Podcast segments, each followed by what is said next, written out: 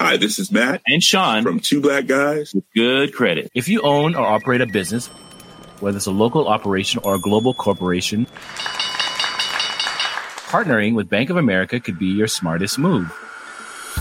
By teaming with Bank of America, you'll enjoy exclusive digital tools, award-winning insights, and business solutions so powerful, you'll make every move matter. Position your business to capitalize on opportunity in a moment's notice. Visit bankofamerica.com slash banking for business to learn more. What would you like the power to do? Bank of America, N A, copyright twenty twenty-four. My business used to be weighed down by the complexities of in-person payments. Then, Stripe Tap to Pay on iPhone came along and changed everything.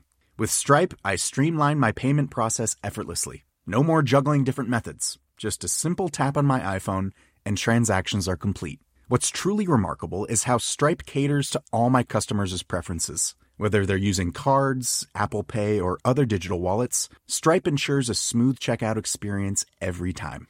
Setting up Stripe was a breeze, taking just minutes to get up and running. From local markets to global retailers, Stripe helped me expand my reach and grow my business with ease. To learn how Tap to Pay on iPhone and Stripe can help grow your revenue and reach, visit stripe.com slash tap iPhone. Coming up on D T N S, LastPass makes some free tier restrictions, Roku makes original content money moves, and how remote work has been with us the whole time.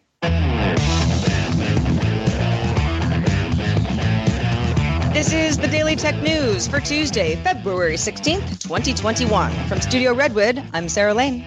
In snowy Cleveland, I'm Rich Straffolino. And this is Allison Sheridan from the PodFeet Podcast. And I'm the show's producer, Roger Chang. Before the show, gosh, what were we talking about? uh, playing paintball in space, uh, whether or not water guns are allowed, and all sorts of other things. If you want to know what we talk about in our wider conversation in our expanded show, Good Day Internet, you can do so by becoming a member at patreon.com slash DTNS. Let's start with a few tech things you should know. All right, Nintendo announced it will hold a fifty-minute Nintendo Direct live stream on February seventeenth at five p.m. Eastern. That's tomorrow if you're watching live. The event will feature updates on already released games like Super Smash Bros. Ultimate, as well as new games coming to the Switch in the first half of twenty twenty-one. Motorola's budget G line added two phones available in the U K now and rolling out to the E U in the coming weeks. The one hundred twenty-nine pounds, pounds as in currency, G ten, and the one hundred seventy-nine pounds at G thirty both offer a six point five inch H D plus L C D display, a five thousand milliamp battery, and rear fingerprint readers. The G ten has a Snapdragon four sixty system on a chip, four gigs of RAM, and a sixty hertz refresh rate. The G thirty bumps up to a Snapdragon six sixty-two chipset, up to six gigs of RAM, and a ninety hertz refresh rate. Microsoft will launch a ninety-nine dollars Xbox wireless headset next month, which connects to consoles, I'm assuming they hope it's an Xbox, P Cs, and mobile devices over Bluetooth, with support for pairing to multiple devices at once. It features rotating ear cup dials similar to the Surface headphones, supports Windows Sonic, Dolby Atmos, and D T S Headphone X spatial sound technology, offers dual beamforming microphones, and has a fifteen hour battery life. It's like my headphones, but no wire. I like the look of them. Microsoft updated its unified Office mobile app to now support iPadOS rather than running as a Windows iOS app. This provides access to all of the regular tablet variants of Microsoft's productivity suite within the unified app, although the standalone Word, Excel, and PowerPoint apps are still available and updated regularly. One quick interjection on that. Um, I tried to get it on my iPad, but I had accidentally downloaded the uh, iOS app version first. So when I went to look at the iPad version, it was still the iOS version. So you've got to get rid of the regular iPhone version. Mm. And then so you got to uninstall and reinstall the exact same thing. And now it'll be the iPad version. Oh, good tip. A filing with the U K Intellectual Property Office shows that Andy Rubin signed over ownership of Essential to Carl Pai's new startup Nothing on January sixth. This provides Nothing with Essential's brand intellectual property, but it's unclear if patents were included in the transaction. It's like they did this just for Twitter jokes. You know, plays on words. Oh boy, I had that all weekend. All right, let's talk a little bit more about how LastPass it has upset some folks. I would include myself in those folks, but we'll talk about why. The company announced changes to its free tier. Starting March sixteenth, about a month from now, free users will have to set an active device type, choosing what type of device they can access their password vault on between desktop or mobile, not both, which also includes access on tablets and smartwatches. So you either have kind of your mobile life or you say, nah, I use my desktop, but not interchangeable. Currently, free users will set their active device type by the first device they log into LastPass with after March sixteenth, after which time users can change the active device type three times before being locked into the choice. So definitely more restrictive. If you're on the free tier, things will change, and particularly for new users. The company is also limiting email support to paying subscribers after May seventeenth, with free users directed to LastPass Support Center for self-help resources. Oh, you know, boy. I'm sure this gets people upset because people love the fact that it was free and why a lot of people chose LastPass, and it's great that they were using it. But LastPass Premium starts at three dollars a month. Okay? You know, come on. This is well, all yeah. of your. This is the crown jewels you're talking about. I, I'm. I should be more sympathetic, but I have trouble being sympathetic to people using such an important service and not wanting to pay three dollars a month for it. I'm with you. At the same time, you know, if you're if you're uh, saving your pennies, every little thing helps. You know, there there are a lot of folks who talk about not wanting to pay even one dollar a month for something when they've been used to it being something that they had for free. I will pay for premium. I don't have a problem with that. It's uh, it's yes, it's less than a cup of coffee, which is always the comparison that people make to, you know, make you think, oh yeah, I do more than that per month. Not a huge problem. What I am in the midst of, and this is something that I actually, I didn't use LastPass until I started working at D T N S because we have a fair amount of shared passwords, certain accounts that we all log into collectively, and and that's where they're stored. And so I had a LastPass account, and I also had one password. Kind of phased things over to LastPass. But I still had a lot of passwords out there in the world that weren't part of the LastPass, uh, you know, ecosystem.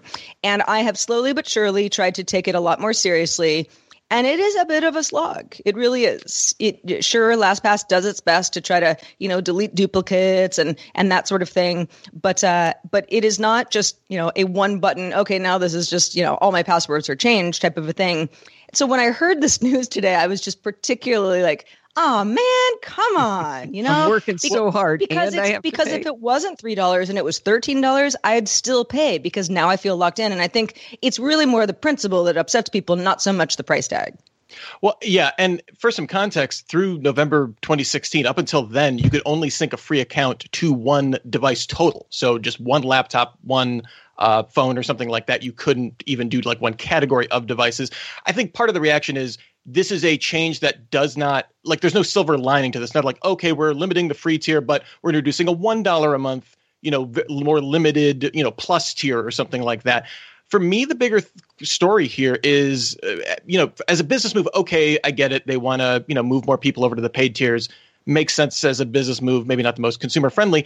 As a security move, as a as like a security company, or, or I guess they're a privacy company, whatever.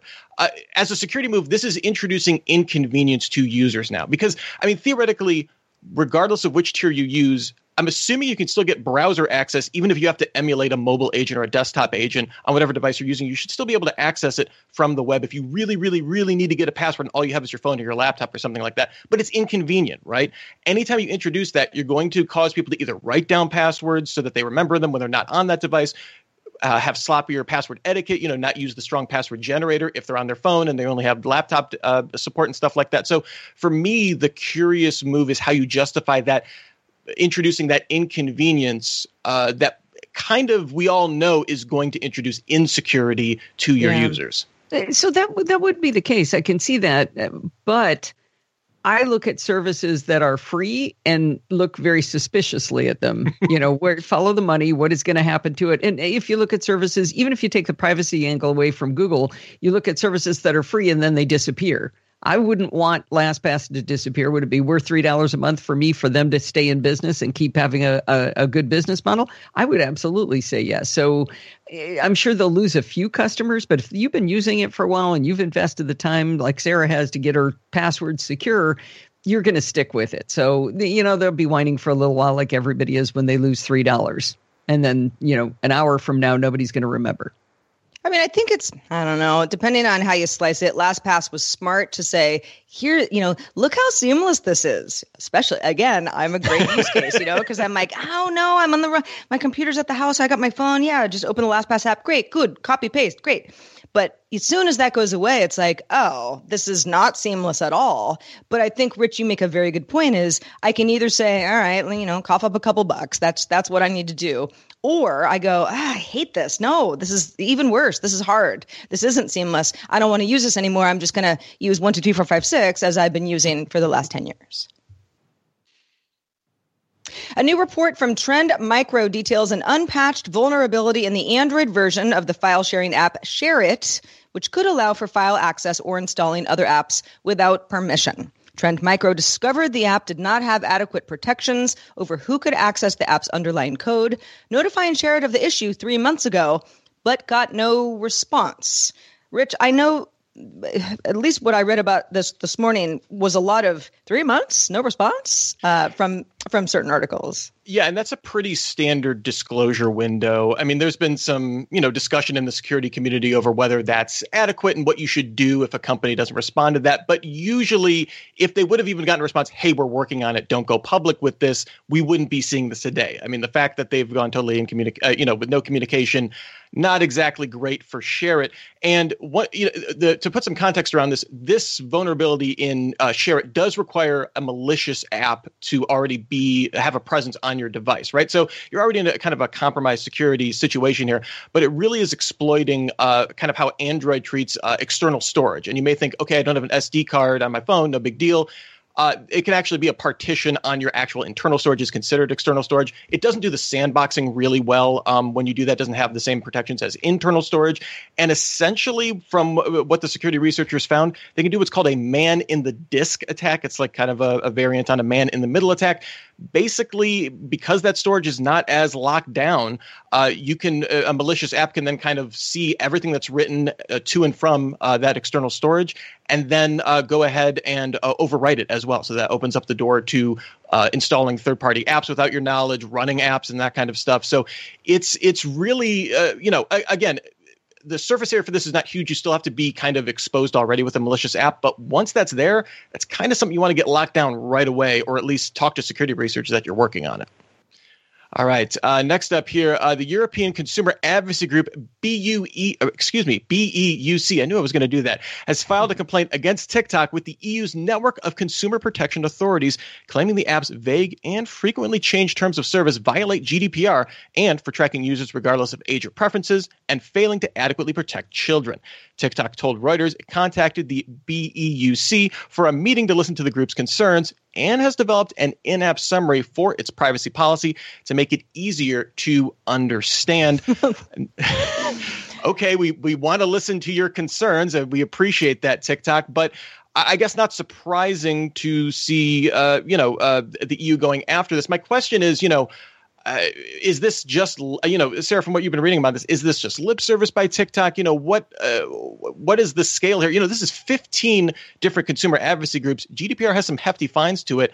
Uh, not exactly a trifling matter for TikTok here. No. And, you know, like you mentioned, uh, TikTok or any company saying, OK, we have some consumer advocacy folks uh, citing perhaps legitimate concerns. We are willing to listen. We are willing to work with you is step one in a many step process of, you know, making sure that folks are happy and also the company doing what they need to do without doing something that they don't want to do. Right. It's, it's, it's a, it's a back and forth type of a thing. Having an in-app summary of a privacy policy that's easy to access. Not bad. Wish all apps had that somewhere. Um, at the same time, the complaint that frequently changed terms of service on an app that we all know is heavily used by the younger set, um, and it's very easy to set up an account and claim that you're an age that you're not. It's easy to do that on a lot of social networks, but TikTok, you know, has a lot of young people on the app, and there have been some issues um, with with um, tracking users uh, that are of a certain age and uh, and TikTok at least being seen as not adequately protecting those younger aged users. I think there is an issue here. And I don't know if it means, hey, you, you can't change your terms of service too often because people aren't reading them anyway. And it's going to get really confusing really quickly. Sure, we we still blame the user for not reading terms of service when the user says, well, wait a second, I didn't know that. So, but but again, there's it's almost a little bit of a bait and switch. At what point is it does it start to be kind of a bait and switch? So it does sound though like TikTok is addressing some of the other things. There's the changing of the uh, terms and conditions, but it sounds like TikTok had a problem with clarity. So they they didn't um, uh, detail the ways that personal information can be uh, uh, uh, collected, and it was kind of ambiguous. And they said that they felt the obfuscation of the app's advertising practices were, uh, it was, again, a little difficult to understand. So it sounds like they are in their response that they are responding to exactly what they were asked to work on. It's not like they said, well, your privacy policy says you're going to track children in their homes and turn cameras on them. It was that it was difficult to understand what they were doing, and they, and it was kind of a moving target. So it sounds like they're going down the right path to me. Yeah, the the report was entitled that this is all, these complaints are based on confusing by design. Um, so you know it, that's kind of the core of it. But some of the other issues I think will be a little bit harder for I guess TikTok to get around or maybe avoid fines on. I mean, there, you know, it was things about like copyright of content. Uh, you know, basically uh, TikTok saying you know they have. Uh, a copyright and everything. There's no really way for users to monetize that. Uh, I, uh, some of the uh, consumer groups are taking issue with that. The other thing also having involved with microtransactions, effectively, I think it's coins or something like that, that, or that you can buy virtual gifts for other creators and stuff like that. And we know the E U has come down pretty heavy on those kind uh, regulating those kind of microtransactions, especially when you're dealing with minors. Um, so I would not be surprised if we see, uh, you know, uh, uh, some kind of punitive action in the future, even if TikTok takes, I mean, I'm assuming TikTok will take steps uh, to be uh, more in compliance, but, uh, you know, probably the, the first in uh, a series of updates that we'll have uh, on the story. If you want to hear us talk about something in particular, something that's moving the needle for you, one way is to let us know in our subreddit. You can submit stories there. You can also vote on other stories at daily tech news show dot reddit dot com.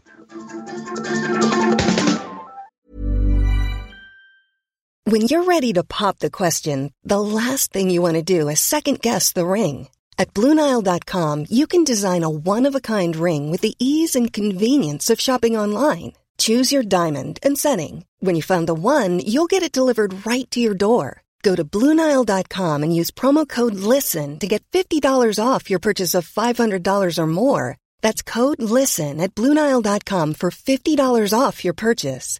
Blue Nile dot com, code LISTEN.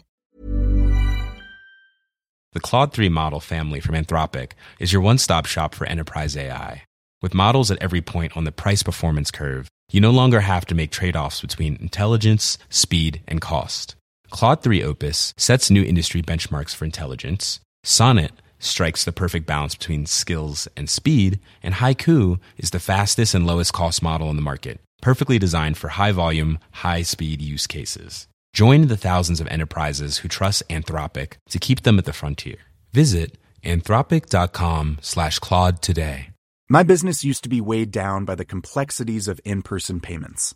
Then, Stripe Tap to Pay on iPhone came along and changed everything. With Stripe, I streamlined my payment process effortlessly. No more juggling different methods. Just a simple tap on my iPhone and transactions are complete. What's truly remarkable is how Stripe caters to all my customers' preferences. Whether they're using cards, Apple Pay, or other digital wallets, Stripe ensures a smooth checkout experience every time. Setting up Stripe was a breeze, taking just minutes to get up and running. From local markets to global retailers, Stripe helped me expand my reach and grow my business with ease. To learn how Tap to Pay on iPhone and Stripe can help grow your revenue and reach, visit stripe dot com slash tap iPhone. All right. Recently, we talked here on the show about Salesforce being yet another company to allow a lot more of its workers to be remote. In fact, it proclaimed the nine to five work week is dead. Uh, some still have to work there full time, but most employees are being given the option to work remotely or a part-time situation. Allison, we're glad to have you on the show today because you used to manage a very large team. Not everybody was in the same place. So you were managing remotely all the time. So what is your take on this trend of work from home or work remotely, work somewhere outside that office you used to go to from really big companies like Salesforce and smaller companies as well? So I managed one hundred seventy people in eight different locations. Um, not, not some of them, a lot of them were fairly close together buildings, but some were pretty distant, you know, a couple a couple hours away by drive. And I developed some interesting observations about that. And earlier in my career, I had a, a really interesting piece of advice. And I was thinking about both these things in the context of Salesforce. So what Salesforce said was, we're going to have people who work always in the office, people who never work in the office, and then people who are flex, where they work two to three days in the office. And one of the things that my old boss, Bick Wynn, told me was that your career will be directly related to your advancement in your career is directly related to how close you sit to your boss. And I thought that was a dopey thing to say at the beginning. But then I started watching. As I walked out of my office, I would turn into the first office next to me and talk to those people. Those people always knew what was going on. They had their fingertips on what I was worried about, what I was thinking about, what I saw was important. So now picture you've got people who've got choice. So uh, Sarah goes to work and she sits right next to Rich, and I choose to work from home. What's the impact on my career as a result of that? Having a mixture, I think, is actually a little bit dangerous. I think it's sort of like, ideally, you would all either be there or not be there from a, from that one perspective. And I think that's part of the complexity of the problem is there are so many different things to think about. I mean, the great thing about everybody, people working from home is you got fewer cars on the road, less traffic, less pollution. The office buildings are no longer necessary. You know, people gain all those hours of their life back by not commuting, but there's impacts that are, are hidden like that. Um, the other side effect that I looked at was um, we used to do uh, ranking, rack and stack of all the employees. It was a horrible, horrible process. It was just just terrible. But you had to fight for your people to be put in one to I mean, I worked in a site that was six thousand people, and all six thousand people got ranked one to whatever within their salary grade. It was mm. a nightmare. It was a big What was one to what? one hundred So if, if there were, uh, say, one thousand level fives, all level fives would be one to a thousand. You would have oh a God. number associated with it. Oh, shoot. And, and the sounds, process sounds horrible. It's, it's horrible. Well, think of the process, because you got a little group that decides their group, and then that group merges with a bigger group. And, and it basically was like four months of activity to do this. It was, it was horrible. But what I realized was the person that worked in the office that was two hours away by drive was at a huge disadvantage in, in fighting for his people. So I actively made the decision that no one got to be in the room with me during these meetings, because those people could lean over and whisper, pass me a note, you know, have little discussions with the other people in the room. Mm-hmm. So again, one of the advantages, one of the ways you can make this work is if when really important decisions are made, don't let anybody be together. Everybody's got to be disparate. And I think you can kind of make this thing work. But there's a lot of these little side things you don't think about when you think, oh, wow, it's going to be great to have everybody working from home, or partially working from home and some not. I know when I was, well, I mean, I won't mention any company specifically, but I have been in roles where it was office-based. You know, you go to work in the morning and you come home at night, you know, very nine to five. And if you left early, or you kind of, you kind of, you know, you sort of read the room and no one's really getting up to leave at six p.m. You got, maybe you got somewhere to be and you leave.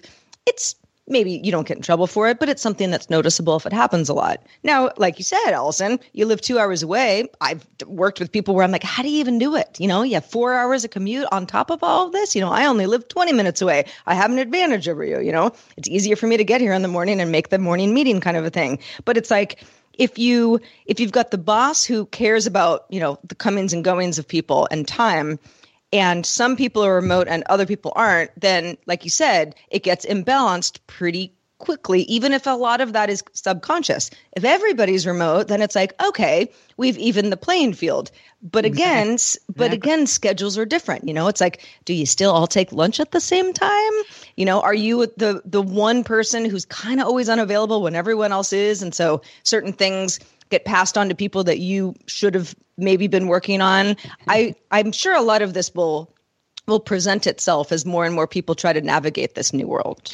And I and I think part of it is in terms of like, oh, well, we, you know, we treat the remote workers, you know, just like we would treat people in the office. And it's it becomes less of a, an issue of like, it becomes an issue of uh, equity versus, you know, treating everybody equally in terms of like, okay, how do we, uh, you know, Allison, as, as you've been alluding to this entire conversation, you know, how do we think about, uh, you know, office and work culture uh, and and all these weird little knock-on effects um, that kind of impact uh, you know how we see people, how we you know maybe view conversations as adversarial versus you know uh, uh, consultative versus remote versus in person or something like that. I think is is going to be a very interesting development as uh, you know as we see Salesforce and other companies uh, there's really a, engage. There's with another this. another piece to this, and it's to think about the relationships you build that when you're there in person. I mean, Sarah, you guys talk how many times about Tech T V, right? How many people associated with the show were working physically together at Tech T V at some time? The people who never worked physically there are at a disadvantage. It's much harder to get to know those people when you have never been part of the office environment and enjoying Bagel Friday or whatever. Yeah. I, I, we have I Bagel Friday? That sounds vaguely familiar. But yes, I totally get what you're saying. Yeah, it's, it's a context you simply don't have. Yeah. I do want to say before we cut out that um, if you found this discussion interesting, next week on Chit Chat Across the Pond, uh, which is one of my podcasts, I'm going to have Lindsay Tondy on as the guest to share her more modern views on the way this works. Uh, she happens to be my daughter, but she and I talk about work stuff all the time. And she's got a whole different perspective because she's, you know, less than half my age and much more recent experience with how this kind of thing works. Yeah, definitely we'll, uh, we'll have to check that out. And speaking of remote work, the productivity app Trello announced a redesign and new features to help businesses manage third-party integrations like Google Drive, Jira, and Slack, plus better previews to third-party services like Dropbox, Google Docs, and YouTube. Trello, which Atlassian acquired in twenty seventeen, now has more than fifty million users. And and some of this redesign is really about, I think, you know, Sarah, you're familiar with the platform, is really about kind of moving from a task-based uh, uh, kind of emphasis uh, with the platform to, you know, kind of taking a more people-centric kind of view of where people are and, and how to manage their time like that. Yeah, that's what it seems like to me. I have not given the new design a whirl, and I'm not actually actively using Trello, although in the past, I was always frustrated because Trello and Slack at that time was fairly new. It was very new to me, and and where I was working at the time, they were both task management tools that people mm-hmm. were using. And there was a lot of like, ah, where did you send me that note? Ah, it's, that's not where I am right now. Where is it? Oh, it's in Trello. Oh, got it. Oh, I forgot to look at Trello. Now it looks like my task is expired kind of thing. So having better third-party integration, again, haven't taken it for a whirl yet, but I think that's something that frustrated a lot of Trello users in the past. Yeah. And what's interesting to me about this redesign is it's not just about, okay, you have this many tasks on, you know, assigned to you, and these are assigned to these cards and these are assigned to these projects, but it it's really trying to give a better view of like, what's a person's bandwidth look like? I know it's a very, you know, uh, kind of buzzwordy uh, kind of phrase, but like, you know, looking not just at how many tasks are assigned to someone, but like, okay, how many meetings are they on in a day? You know, how many different projects are they on, stuff like that. So Uh, again, putting more of a people uh, focus when you can't necessarily be with someone and just kind of checking and being like, hey, do you have enough on your – or do you have too much on your plate or something like that? And at least giving you – it can't fully replace it, but give that using that redesign to show that in a more graphical way I think is really powerful. Well, all signs point to Roku perhaps producing its own original shows and movies. And you might say – doesn't it? A lot of people use Roku. Isn't that what all the companies do? Well, not yet. Not not publicly anyway, but the company did publish a job listing for a lead production attorney to, quote, serve as lead production attorney for Roku's original episodic and feature-length productions. Okay, sounds like that's what they're working on. Roku acquired Quibi's content library last month. The job listing was first spotted by data provider Revealera. And though a Roku spokesperson declined to comment, the job description also includes handling, quote, option purchase agreements, script acquisition agreements, life rights agreements, agreements to hire writers, actors, directors, and individual producers, production service agreements, below-the-line agreements, including for department heads, location agreements, clearances, prop rental agreements, likeness releases, and credit memos. Now, I only mention all of those because it sounds like Roku is very much not just saying, hey, let's acquire some some uh, independent productions, because that is also a very common thing that that uh, Roku's competitors are doing now as well. But but definitely creating a, uh, some original productions from scratch. Frankly, I'm surprised it took this long, given what slice of the market Roku has. It's it's a very popular way for, for people to watch content of all kinds. And it, knowing that really, you know, whether you're Netflix or Apple T V Plus or Amazon or Roku or Hulu or, you know, the list goes on, you just need a couple hits, Disney Plus, right? And then all of a sudden people are like, this is awesome. You know, I don't need necessarily one hundred hits, but just the two helps get me hooked and take my money.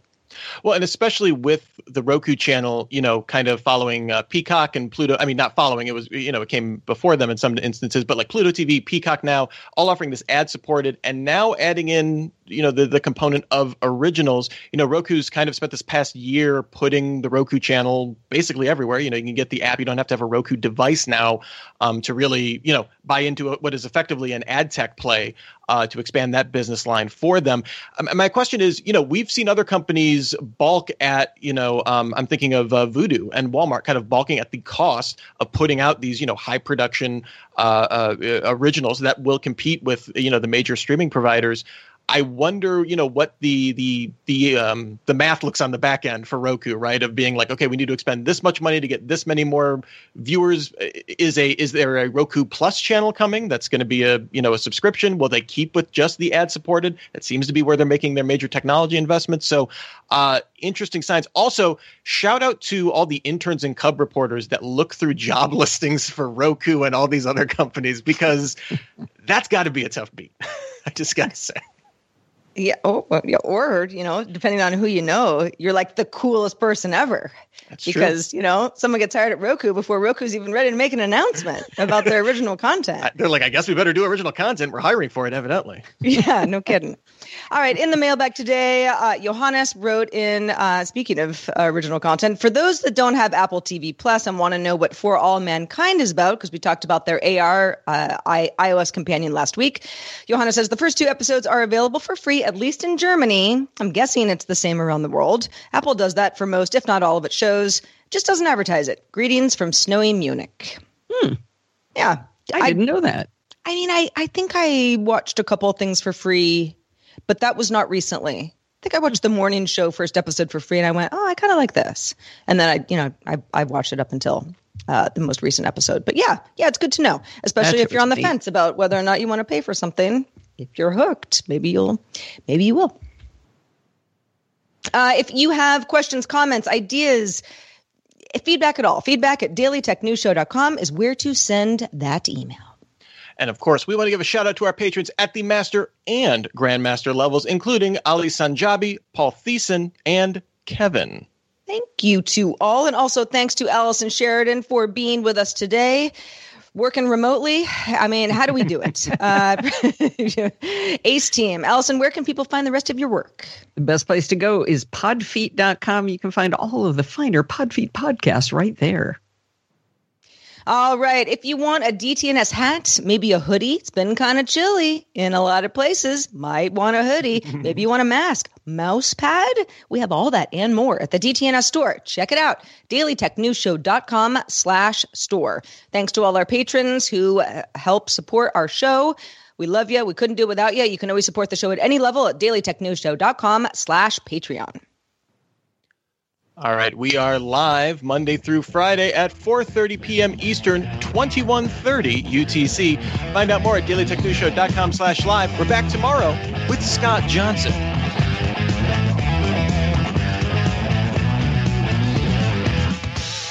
This show is part of the Frog Pants Network. Frog Pants Network. Get more shows like this at frog pants dot com. Diamond Club hopes you have enjoyed this program.